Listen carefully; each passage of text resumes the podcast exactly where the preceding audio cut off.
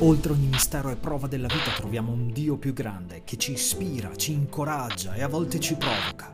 Ciao, io sono Cristian Nani e questo è il podcast Fede Pericolosa.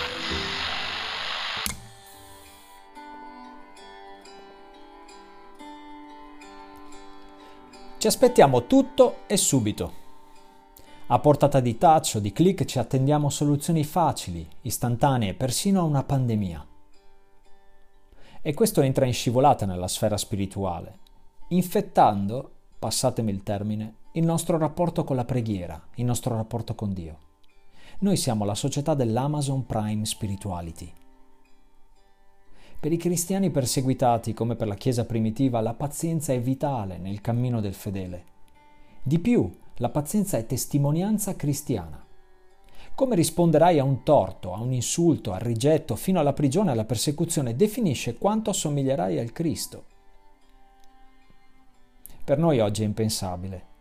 L'attesa ci fa urlare, Dio non mi ascolta. E purtroppo per alcuni diventa Dio non esiste. Un amico mi fece notare che nella Chiesa primitiva circolavano tre trattati principali sulla pazienza e nessuno sull'evangelizzazione. Il motivo era semplice. I cristiani erano perseguitati, avrebbero dovuto soffrire, non vivevano in paesi liberi, protetti da strutture legislative, economiche, sanitarie che garantivano la loro libertà religiosa, economica e di salute.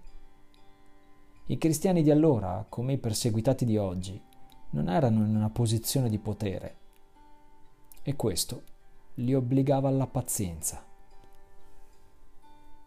Pensate a quando iniziò veramente la passione del Cristo uomo. Iniziò quando si consegnò agli altri.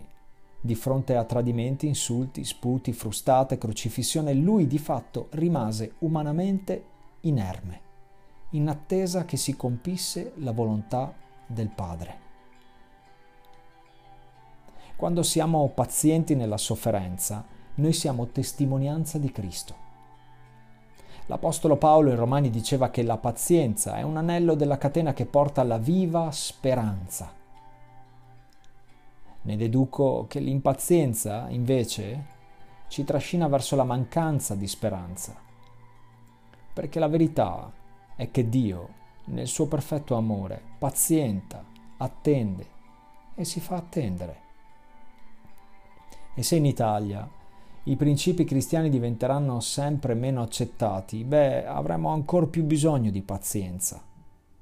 In tal caso il modo in cui reagiremo di fronte alle ridicolizzazioni, agli insulti e chissà quali altre opposizioni testimonierà di Cristo oppure no. Semplice.